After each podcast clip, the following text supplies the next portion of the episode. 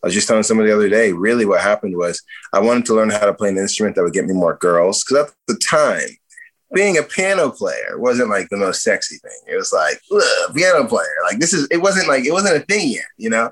And so I was like, well, what's going to get me more girls? I know. Saxophone.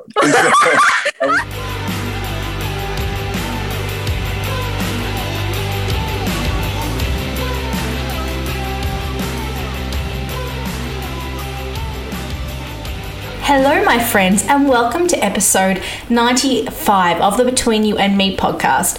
My name is Jessica Morris, and it is my privilege to have you here when we talk to music makers about the things that hurt, heal, and change us in evangelical culture. This is a place where we can all come together with our differences, our idiosyncrasies, and our ideas and share them like you would over a coffee or a good meal. Today, our guest is, oh, I'm so excited. Our guest is Temitope. Now, Temitope is an incredible worship artist who actually now just lives in Nashville, but he literally just moved there by way of Boise, Idaho, and San Diego. The incredible thing about Temitope is that he talks about racial reconciliation and justice in a way that's really organic. It's not just like, I mean, a mission statement is enough, right? But but it's part of his story, who who he is and what he does. And Temitope is actually has a really unique perspective on what it means to be an American right now, because his mum comes from the U K and his dad comes from Nigeria. Now, he was born in America, but he has such an interesting story about what it means to be a man of colour in America with his background and how he actually had to grapple with his own racial reconciliation in himself, um, and what that means now when he tries to bring that to the church. Now, what I love about Temitope is that apart from the fact that he is so much fun, you will hear that in this interview. It's like, it can be a heavy topic, but this is so, so fun, so full of energy. What I love about what he does is that he puts that message, that heartbeat that he has, into worship music, which is not something that you normally hear, right? Like, worship music is generally sort of, it's a good a formula that we keep repeating. But Temitope actually has created what he calls horizontal worship. It's all about not just praising God and worshiping him, but it's about bringing the church together. It's about compelling the church to actually go out and serve, to address what's going on in them so that they can be light bearers, essentially. Um, and as part of that, Temitope actually also has a podcast called the Lumpy Couch Podcast, and he's creating a whole bunch of resources for the church so we can be reconcilers in these areas. You're going to hear a short bio, then we're going to get straight into the interview. Enjoy.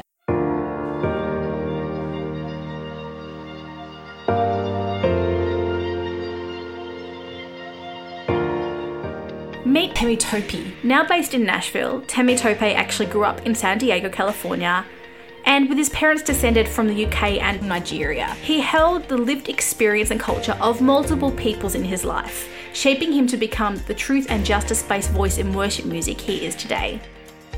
When you hear Temitope sing, you can hear God's heartbeat for reconciliation and unity in his people. It makes him an imperative voice in the church today. But before Temitope was able to deliver this message, he actually first had to learn it himself. And over a number of years, he did intense hard work growing up, addressing his own views on race, identity, and belonging. Now, initially, Temitope pursued a career in media while also working as a worship musician. His single, Jesus Emmanuel, came out in twenty sixteen and was followed in twenty seventeen by the duet There Is Hope with Emily Hamilton. This all culminated in his E P, Ocan, in twenty eighteen, and Temitope quickly established his niche sound of horizontal worship, making worship music that brings glory to God by pushing Christians out of their comfort zones to love one another and the world around them. How good is that? It was around this time also that Temitope created the Lumpy Couch, an uncomfortable but necessary resource which provides tools for churches to implement the work of reconciliation through the power of God. Placing himself as an equipper rather than a music artist, so far Lumpy Couch have released a Reconciler's Guide focus area for people of colour, a five-day guide you can access now at i am temitope dot com. And a year ago, he also launched the Lumpy Couch podcast, a place which is dedicated to discussing comfortably uncomfortable, awkward conversations. Oh, I love this already.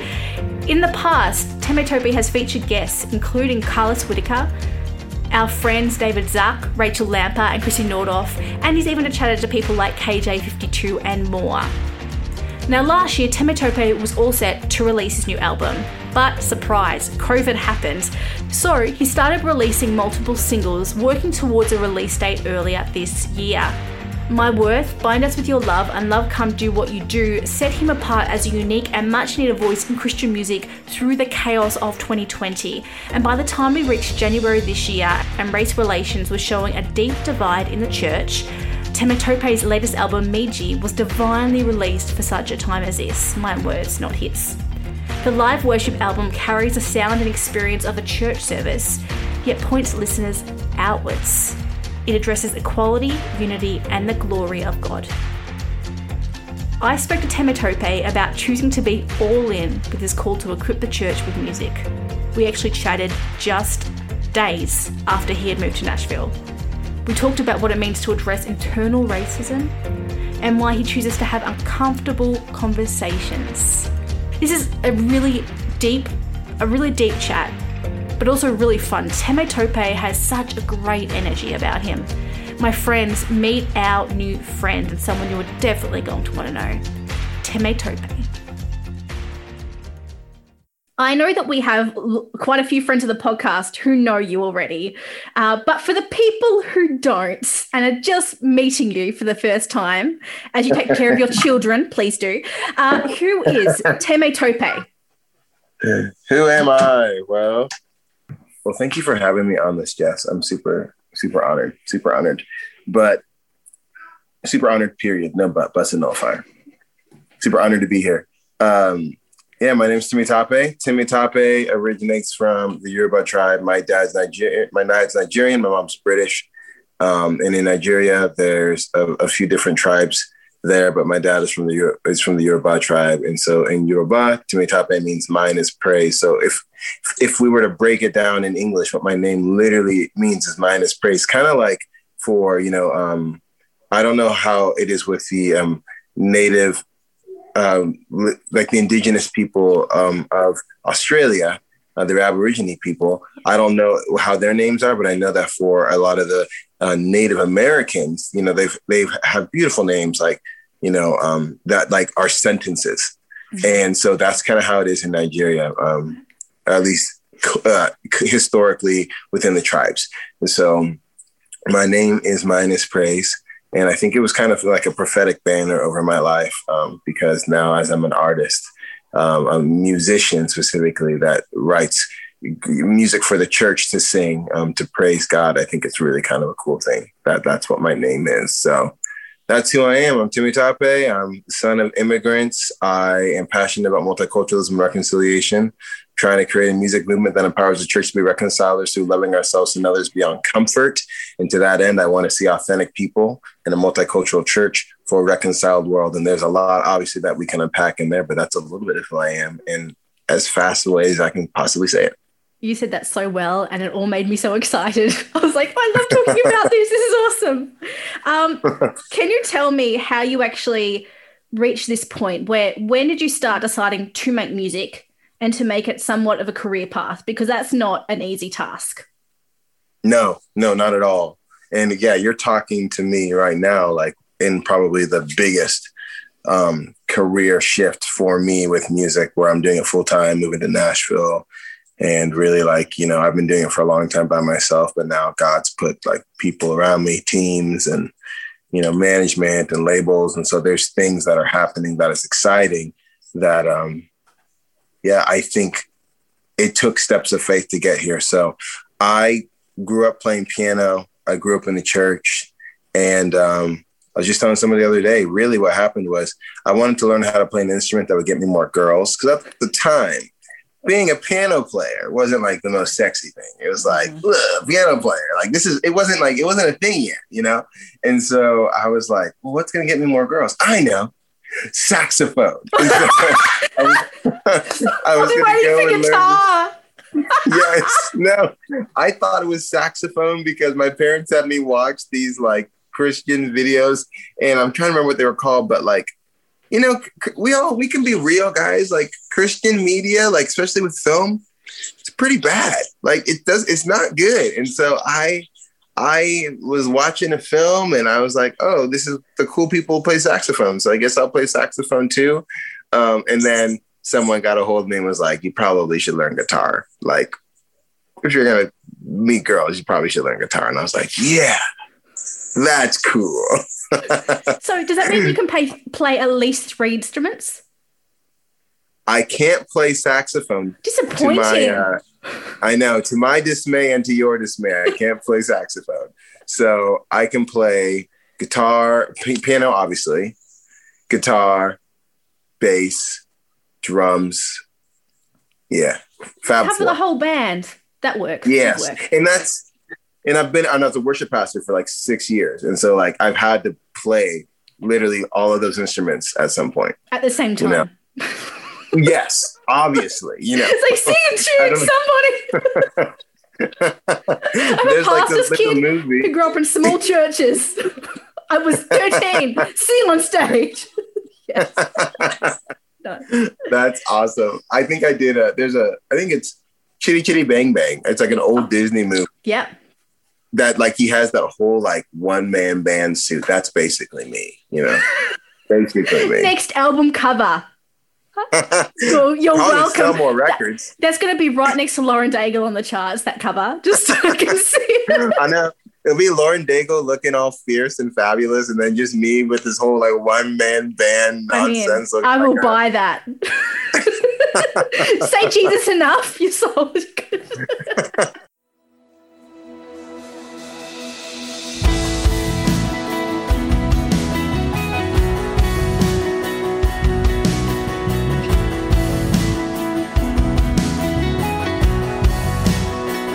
God most high, God most high, we see to follow your ways. We know you will meet the needs of our day, so we look to you. Hey, oh, will we go? Take our lives and use them to pray.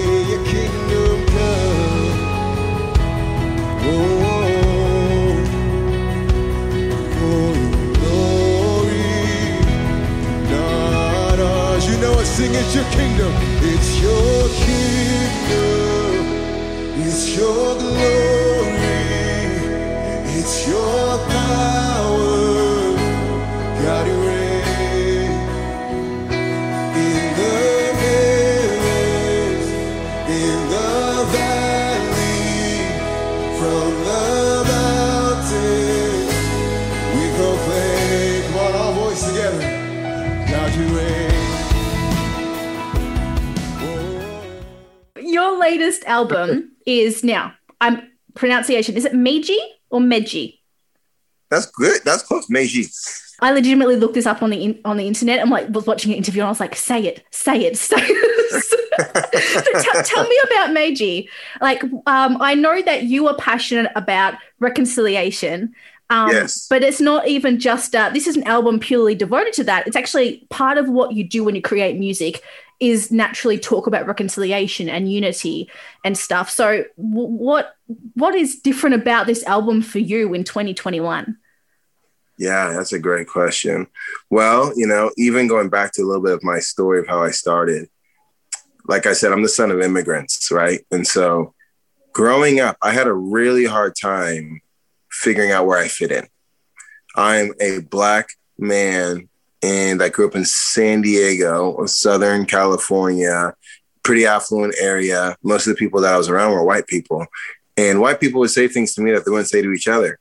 They call me like Oreo. They call me uh, inside out. They call me not Black enough. And then other Black people would say similar things to me too. And I had a, I spent a, a long time trying to figure out like, where do I fit in?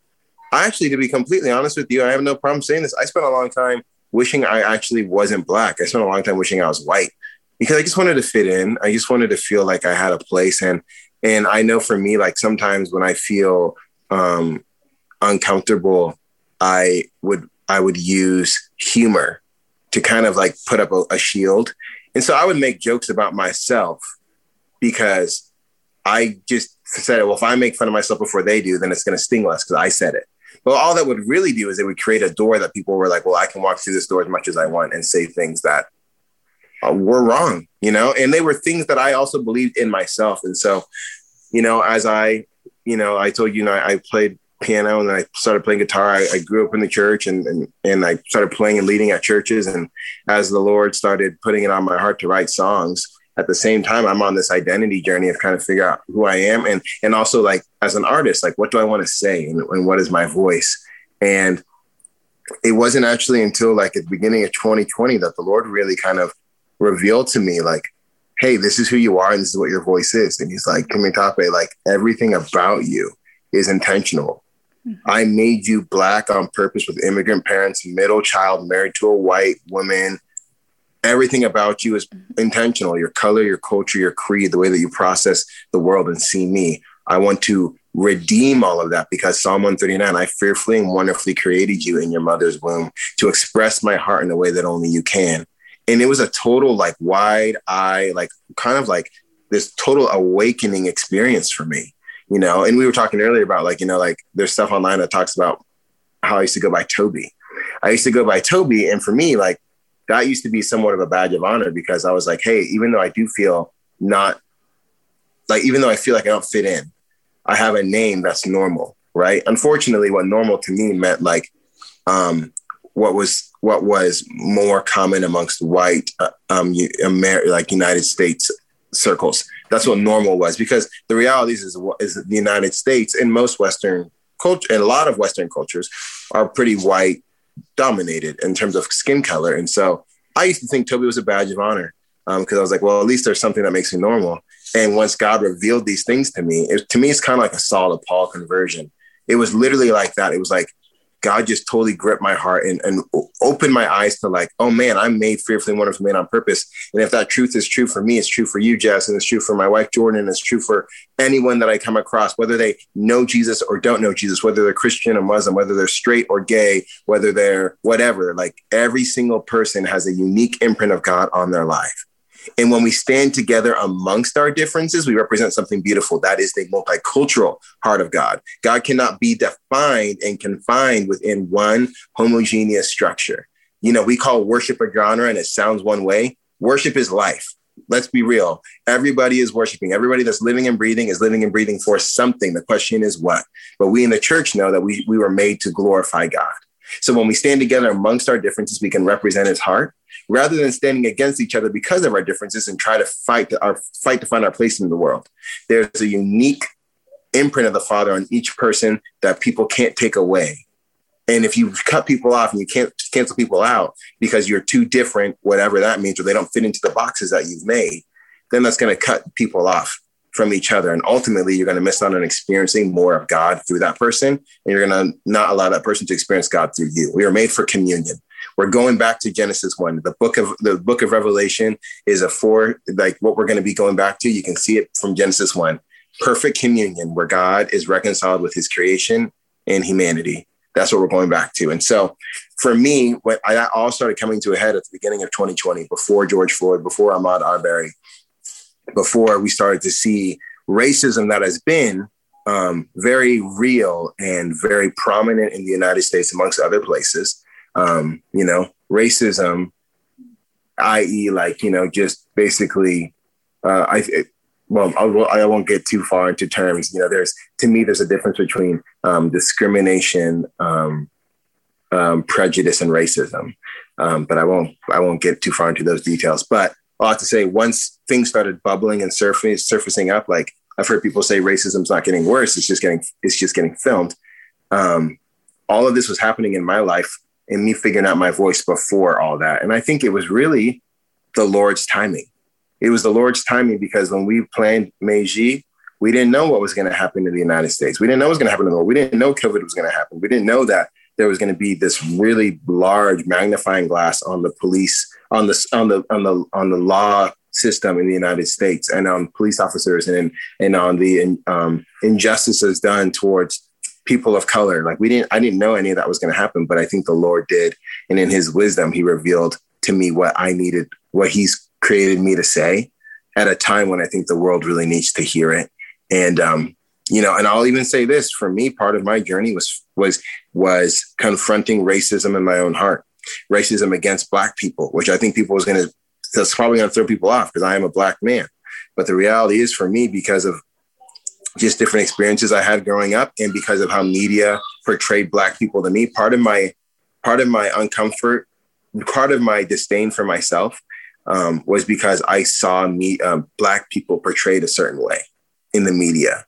Is because I saw, because I had interactions with different kinds of, uh, with Black people that it, up until a certain point had largely been negative. And it wasn't until later when I got into a room, I actually got into a car with like eight other Black dudes, and we all had different stories, and they all were so different, and they all were so kind and loving. And I realized, oh, wow, like I've been, I've been making some pretty wide assumptions about Black people. And I've been using those assumptions to, to, to feed a discrimin- discriminatory heart, and then, and then acting prejudicially because of the discrimination rooted in my heart.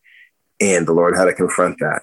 And that was part of the process of me being able to create this record, to be able to go through a, a process of reconciliation myself, with myself, with the Lord, with other people of color. And that's led in some ways to Meiji and to the songs on there, where I just want people to know everyone's fearfully and wonderfully made.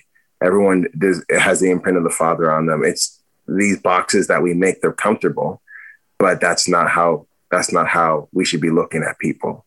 We're missing out on opportunities to experience God when we put people in boxes, when we put God in boxes. It's time to open ourselves up to getting uncomfortable. It's uncomfortable to have these kinds of conversations, but you and I are both growing because of it, and we're experiencing something beautiful, that is communion. So.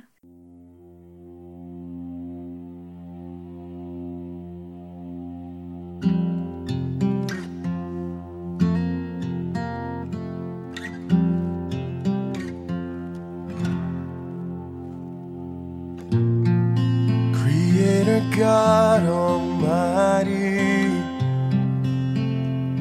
Architect, heaven declares your glory.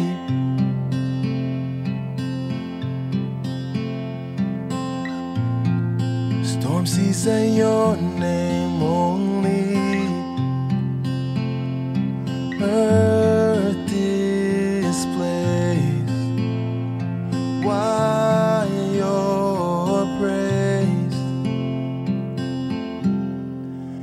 call the universe to be, yet in the womb you formed me. All of the details that make me, you designed. I feel your blessing when you speak. Who you call yours, you always keep. Call me prized, I find my worth within your eyes. Hey, are you a creator? Do you like creating fancy slideshows for church? Or maybe you're a videographer, a podcaster like me. Maybe you just love creating things and you need amazing stock music or videos to fill the needs. That is where Soundstripe comes in. The team at Soundstripe are world-class musicians who have hired world-class musicians to create stock music without all the loopholes of licensing. Simply subscribe and you can select what track you want and license it as many times as you want. It's a great way to support artists and create world-class content.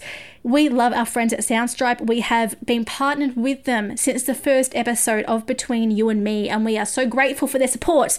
If you would like to use their content or check them out, go right now to soundstripe dot com and use the code YouMePod at checkout for ten percent off.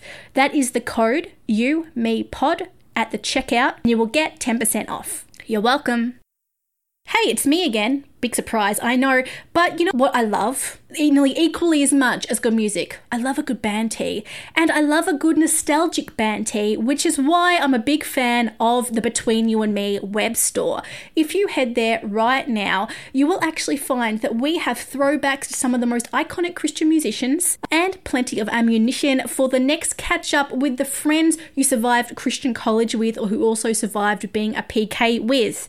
Go check out our t-shirts, our hoodies, our masks, because that's a thing in twenty twenty, and even our phone covers or notebooks. We would love you to take home a piece of Between You and Me, and remember wherever you go that you belong here, that you are a part of a family of misfits and worshippers and questioners and people who apparently like nostalgia. Go and check it out now at our website, between you and me pod dot com, and hit the shop button.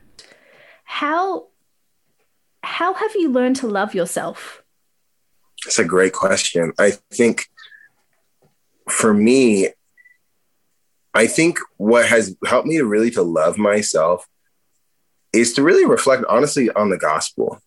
To be completely honest, as cheesy as that sounds, is just to go like, you know, like Jesus died f- for me before I was ever a thought in my parents' mind. Jesus died for me and had a plan for me. Psalm, I read Psalm one thirty-nine to myself almost every day. That's been huge. That's been huge to read about the thoughts that he has for me, right? To read about his intentionality. Like, you know, I'm a, I, I write songs. You're, you're, journalist, you're, you're a journalist. It's like we spend so much time crafting stories, crafting the perfect story. And like, I'm like, and I, and I get to, when I read Psalm one thirty-nine, I go, oh, wow, like the intentionality and the care that you taking writing a, doing some sort of journalistic piece, or I taking creating a song, that is like just even a small picture of the in, care and intentionality that God had in creating me. Yeah. And so I've learned like, wow, there's parts about me, like God sees me and he's like, he's so proud. Like I have, I have kids, you know, you saw my kids earlier. Like mm-hmm. I look at my kids and I'm so proud. There's nothing wrong about them. In my mind, they're perfect. Honestly, they're beautiful. And they're figuring life out, right? They're, that's not to say that they do perfect things all the time, but they're perfect. And I feel like that's how, that's what I'm learning about God is like, he looks at me and he's like, Genesis one, like God made it. And he said, this is good. And that's what he says about me. And that's what he says about you. And that's what he says about anybody. Yeah. This is good. And that's been really good for me to be able to look at myself in the mirror and go like, this is good. Mm-hmm. That's so good. I love that. So you uh, you've made the move to Nashville now, nearly completely. Yeah. Um, and, yes. and, and Nashville um, is a it's a great place, but also a very strange place, just because it's the yes. hub of, well, it's like Southern evangelical Christian music industry country. There's there's universities there, but also like lots of historical stuff. It's a very weird, great place. Um, and I'm excited that you're there because I think it's awesome. Um, Thank you. But I'm, I'm so curious because what you're sharing with me, um, is incredible. And I am, I love it. I, I love how, I love how you've, I don't want to, I feel like saying common ground is diluting the power of what you're saying, but you're talking about seeing people in the image of God. Um, which, yes. which, which is the hardest but most important thing we will ever do. Um, yes. But by choosing to do that, not just in your life, in your ministry, but like through your music and vocally through your music, you're actually bringing something, uh, you're bringing something to the table in Nashville that people won't be comfortable with all the time. Because yeah. th- th- there's going to be a group of people who are going to be stoked, and they'll be like, "Finally, finally, we're on the same page as you." Like, and I've talked to I've talked to lots of those people. They give me hope. I'm like, "Thank God." But but there's also like we know that there's a sense not just culturally in evangelicalism, but in so many parts of humanity, we like to take sides. We like to pick teams. Right. We like to say, "I am this political party or this one." Heck, I'm Australian, yeah. and I'm like, I don't like that president, or I like this president, and I'm like, I don't even yeah. vote. So. And what you're presenting to people, even on social media, is saying, where is our middle ground and seeing God in each other? Like, like where yeah. is God in the middle of this? And that is really powerful, but also really contentious. Um, I, I say that with so much respect. Like that's that's oh. like the, the that's the goal. But how do you how do you uh, maybe I'm asking this prematurely because I know you've just moved to Nashville, but how how do you hold that calling, hold that truth of who you know God to be, um, and keep that keep that pass when exclusion comes, or when people question it, or when people, like, they don't invite you to this ministry event because of that? Sure. Sure. How, how do you handle that? Yeah, I mean, we I, we actually had a conversation. My management and I used to recently have a conversation about some, about a little bit of this. You know, we were talking about, do we say, like, I'm not political or not? And I'm like, if I have to explain myself too much for people, like, I don't want to be, I don't want to, I don't want to partner with them. If they can't see me as a human being in process and they don't want to join into my process and sit with me at the table, then I, that's fine. I don't need to sit there with them. I, I'm not here to perform. I'm not. You know, that's one of my frustrations that we talked about earlier, like frustrations about the church. I think the church has spent a lot of time entertaining the saints and calling that ministry versus equipping the saints to actually do ministry. I see myself more as an equipper, as more of a teacher, honestly, and music is my whiteboard. I know that music is a very powerful medium in drawing people together. You can get, you know, um, people that voted for different people, people that see gen, um, sexuality differently, people that see sex in general differently, people that see um, uh, all of anything, all of these topics of injustice and, and controversial topics. They can be on opposite sides of the spectrum, but they're all in the same room. Why? Because they love John Mayer, because they love Selena Gomez, because they want to see For King and Country, because they want to see Lauren Daigle. Like, you can, they, they, whatever, like, they all come together and they forget their differences because they're like, we have a common love for this artist or this music. And what I want to do is I want to go, hey, you got that common love? Let's turn the lights on. Look around you. Look how different these people are. We can have moments like this all the time. This is how life is meant to be. We can live together and be different. And that's why I have the whole authentic people in a multicultural church for a reconciled world. You know, I have no problem being authentic. That's a big deal to me. Um, authenticity is huge. Part of me loving myself is to bring my real, authentic self into every situation and every conversation, knowing that God has fearfully made it. That's not to say that I'm in agreement with sin in my life.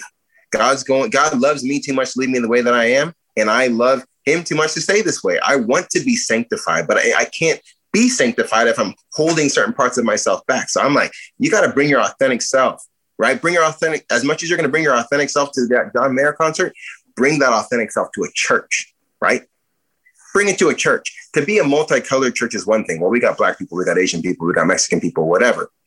I'm saying, find a church where you can bring your authentic self, but then that it's multicultural, where they celebrate the uniqueness of the imprint of God, the Imago Dei, in each person, where we find ways within our worship gatherings to say, like, hey, um, we want to we want to experience God through this, through this person, or through this cultural lens, or through this thought pro- or whatever. We find ways to intentionally diversify the way that we worship so that we can celebrate how God shows himself through different people. That is an example of the world outside of, like, a music venue. That's an ongoing example, it should be, of what it looks like to be in communion with people that don't think like you, but you're still able to break bread at the table. That is an example for a world of what reconciliation looks like. Authentic people in a multicultural church for a reconciled world. So in order to carry that banner and to keep that mission consistent, I do a few things. One, I surround myself with people who aren't enamored by glitter. I have, I call them, they're like my advisory board. I got these people, it's it's people and and, and they're not all, they're, they're different colors. Um, they're different ages, um, they're different genders, um, um, a man, basically a male or female, and they and they um, and they speak into my life. And they don't care about how many records I sell. They don't care about my Spotify playlist. They don't care about the ministry opportunities.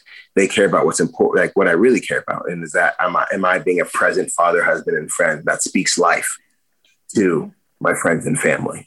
That's what they care about. And so they keep me grounded in the sense that there's going to be opportunities that I miss out on inherently in order to be a present father, husband, and friend.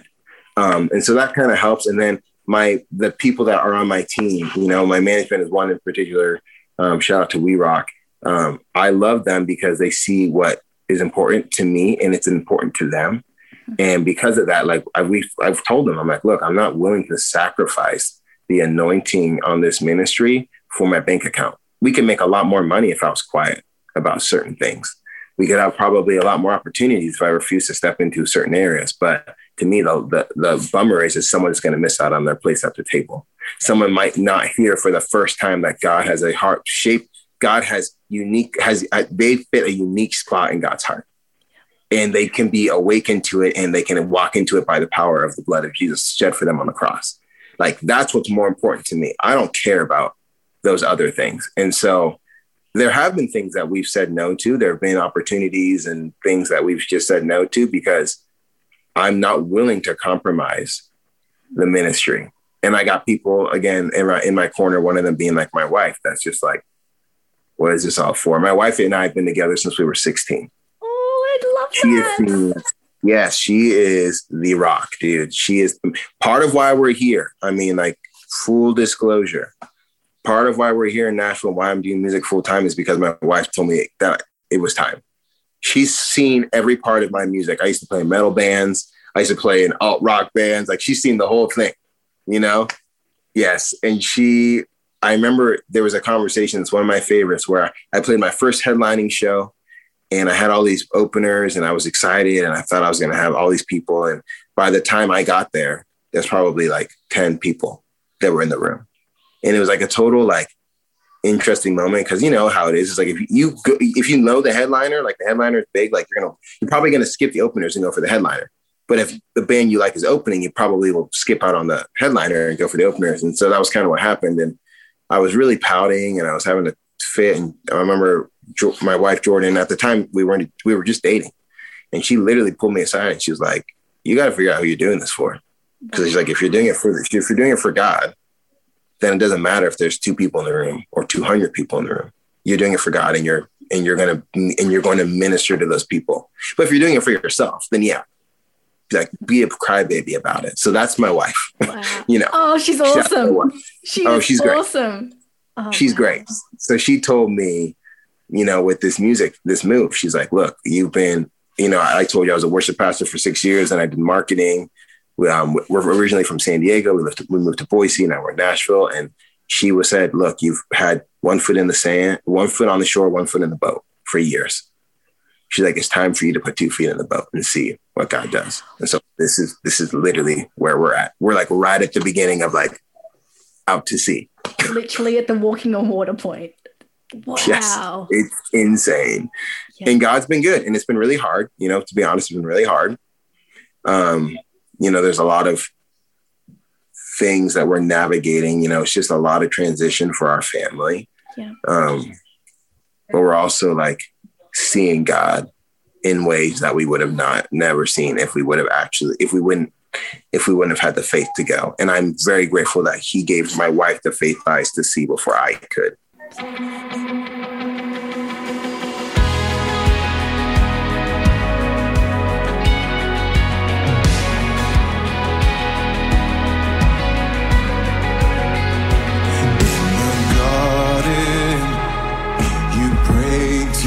Father, say you make us one as you are one, for your glory, a hope for the world to see. Make us one as you are one, make us one as you are one.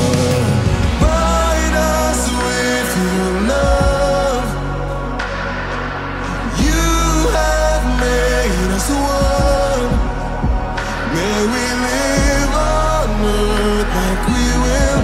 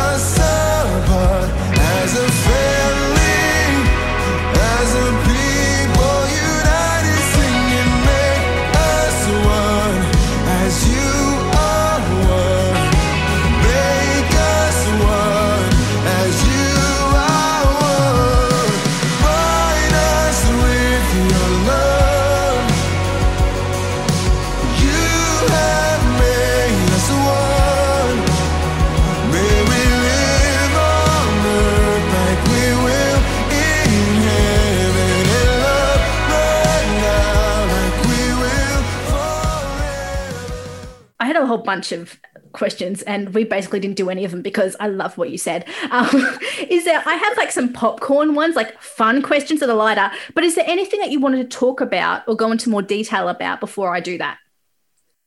I think it's important to me that you and anyone that's listening to this just knows that God has created them for a purpose. That's such a big deal to me.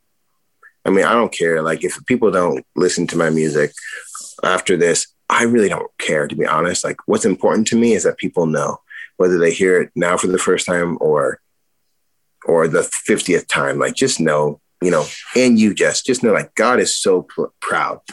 When God sees you and God sees what you're doing, bringing in these artists, creating a safe space for us to share our lives and to bare our souls, God sees what you're doing and he's so proud. And and you're the only one that can do it. You're the only one that can do it. And it is a blessing to the people, and it and it pleases and it pleases him. And so keep doing that. And and for the people that are listening, I'm like, please just know that whatever wherever you're at in life, like, know that God sits with you there and he wants to use you there in a way that is unique to only you. And and to step into that, to step into that process. Maybe they don't know. Maybe they're maybe they'll listen to this and and they won't know at the end. Um, they might not know, but maybe they'll begin that process, or maybe they have known and now they're going to do it. But whatever that is, just know that God's got you in a place for a reason, and he wants to use you in a unique way that is very important. You don't have to have your name in lights. You don't have to be selling a bunch of records or a famous movie star or director or whatever. Like, God wants to use you for kingdom impact, and that is powerful. And if there's a way that I can be a part of that process, I would love to be. I think my music is a part of this bigger goal. Again, I see myself as an equiper. You know, I got this podcast, The Lumpy Couch, where we have really uncomfortable conversations, and those kind of feed into these songs that are being put on these records. And then those records are, my goal is to always pair a record with an educational com- comp- uh, accompaniment. Yeah. So yeah, with Meiji, the focus was really on multiculturalism, and we then paired that with a, a, a guide, I call it a reconciler's guide.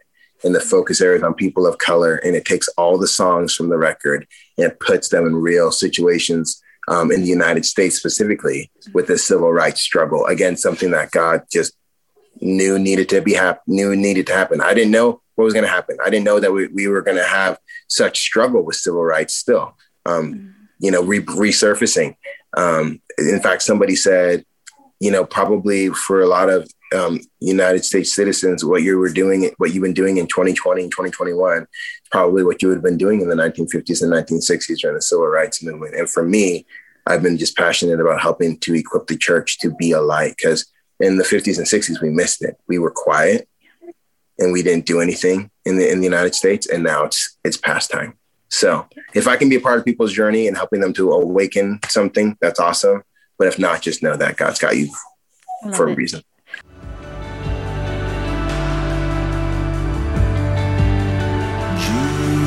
Jesus, heaven is what I want. Not riches or fame. Heaven is what I want. For in heaven I find joy. For in heaven I find peace. For in heaven I find you.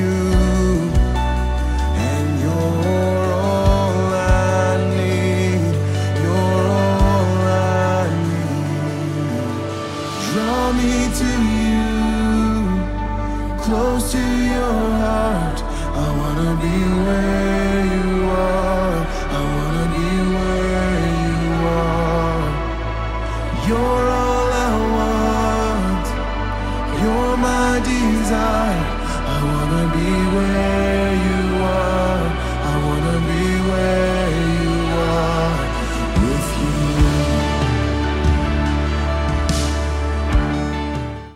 with you. Um. My quick questions for you are just random th- thoughts or questions I have. maybe a bit lighter. We'll see how we go. Um, sure. What What is the funniest or strangest moment you have had on stage? And that can be whether you're acting as a worship pastor, whether you're performing, speaking, anything. Immediately what came to mind is I was leading worship music at a camp, and I had to go pee really bad. I know. That's all I have to say. Oh, it you was, poor thing. Yes. yes, it was so bad. And I was like, I'm like, I can hold it. And it just got to that point where I was like, I'm going to pee my pants in front of all these people if I don't deal with this. And so I was playing keys. I was leading from the keys. And I'm like, okay. I'm like, I have to go now. So we finished the song. I threw on the pad. And I'm like, guys, God's moving. God's working. Yes. God is in our midst. Just sit in it. Close your eyes. Close your eyes and sit in this moment. Let the let let God minister to your heart. And then I booked it. Oh, you, you couldn't have played that better. That was incredible. Yes, it was so bad. I beeline and the band didn't know. So the band didn't know. So the band's just sitting there in the moment. All their eyes are open. And I I literally... Jess, I couldn't, I didn't even make it to the bathroom. I just basically got outside the door and just turned and just, you know, it might be T M I for people, but I just peed. I just peed right there outside the door. And I was like, I'm like, I'm not gonna make it to the bathroom. So I did that. And then I walked back in and every, and people, I mean, it was a youth thing. So the kids were, they couldn't sit in that moment. So they're looking at each other. They're talking. They're like, where did he go? What's going on? My band's like, yo, are you okay? And so then I got on the mic and I'm like, guys, I'll be real. I had to go pee. You know, I had to pee. Like, it's fine. I'm all right. Don't stress out. Let's continue. And that was, that was it. That's great. That's great. I'm just, I'm like, if half of the kids there would have been like, wait, did like the rapture happen? And the rest of us got left behind. That's amazing. Um, nicely done. Nicely. If you can call the spirit into a moment of silence, you can say it. Mm. Yeah. You know, it's the worship pastor vibe. You can set it, you know? Yes. A good pad can do anything. Yeah. Um, if you could collaborate with anybody, living or dead, any genre, does, doesn't have to be Christian but can be, who would it be and why? Yeah. Uh, right off the top of my head, I, I think I would love to collaborate with Toby Naginwe. Mm-hmm. He's another Nigerian American um, in Texas, and he... is he's he's he's his whole thing is I want to make purpose popular. Mm-hmm. So he's just a very very um, uh, mission minded artist that I'm I'm just I'm inspired by so much of what he does, and he's very creative beyond music. I mean, like in like what his in the fashion and, and in the filming, like he's really really creative. So I think that would be that would be incredible. My last question for you: if you could go back to the day where you decided to ditch the name Toby and just say, like, I'm going to own my space and love myself and go by Temitope. Mm-hmm. Thank you. That's good. Temitope. Yeah. Thank you. Yes. I'm yeah. so sorry. I'm working so hard. You're totally fine. What You're would totally you say fine. to yourself? What would you say to yourself on that day, knowing what you know now? Hey, bud. My son decided to come say hi. Oh, clearly. Um, of course. Well, now he's gone. He opened the door and he said hi and then he left. So, one-year-old. He's great. Um, he's great. Uh, man. I, I think what I would tell Toby is I would say, you don't feel you don't feel like you fit in, and that's on purpose. You're not supposed to. No one in here is supposed to fit in. There is no fitting in. Like, you were made uniquely. God is infinitely creative. He doesn't copy paste. If you were to fit in, that would to say that that would to say that he has limitations to his creativity, and he does not. And you have to be you. You got to carry you. You got to be you, and and you got to create space for other people to be them. Again, that's not to be in agreement with things that are that aren't that aren't best for people. You know, I think Christians should be the both and people. People should be able to say, like, hey, I didn't vote for, in the United States, we have a, a our first female um, person in the presidential office, like first female vice president and second person of color. And I think people should be able to say, hey, I I, I voted for her and I don't agree with all her policies, or, hey, I didn't vote for her, and I'm really pr- happy to see that she, that we have a first woman, a first person of color. The table of heaven is diverse. It's great that the tables of, of earth are beginning to reflect that. We got to be the both and people. And so I think, again, to Toby, I say, look, man, like, you're not supposed to fit in. No one's supposed to fit in.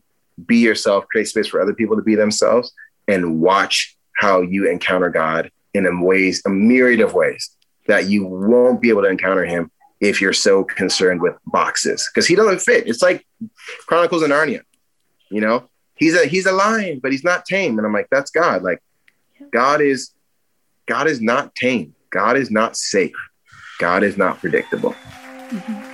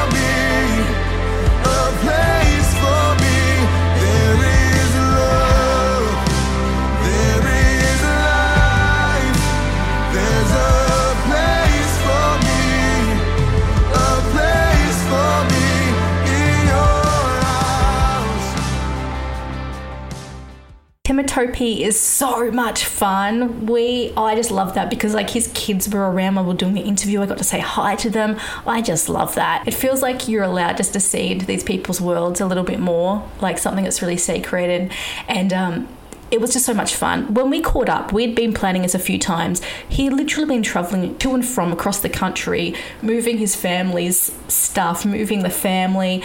We just happened to collide at a moment and finally get to chat. And I'm so glad we did. Now, by the time that this airs, I think, I'm thinking, I'm praying that Temitope and his family are firmly settled in Nashville. That is my hope and my prayer for you, my friend. Hang in there. Um, but I am so excited that he and his family are bringing this ministry, this calling, this heartbeat to Nashville. Isn't that so good? It doesn't matter whether you count this as Christian music or worship music or what the heck music it is. It's like we need this conversation. We need to meet people where they are at. We need to learn. If you would like to stream or download Temitope's latest album, Meiji, you can do that right now. It's on all your streaming platforms. It is M E J I. You can get that right now. You can also access the Lumpy Couch Podcast, which features conversations with some of our friends, which is wonderful.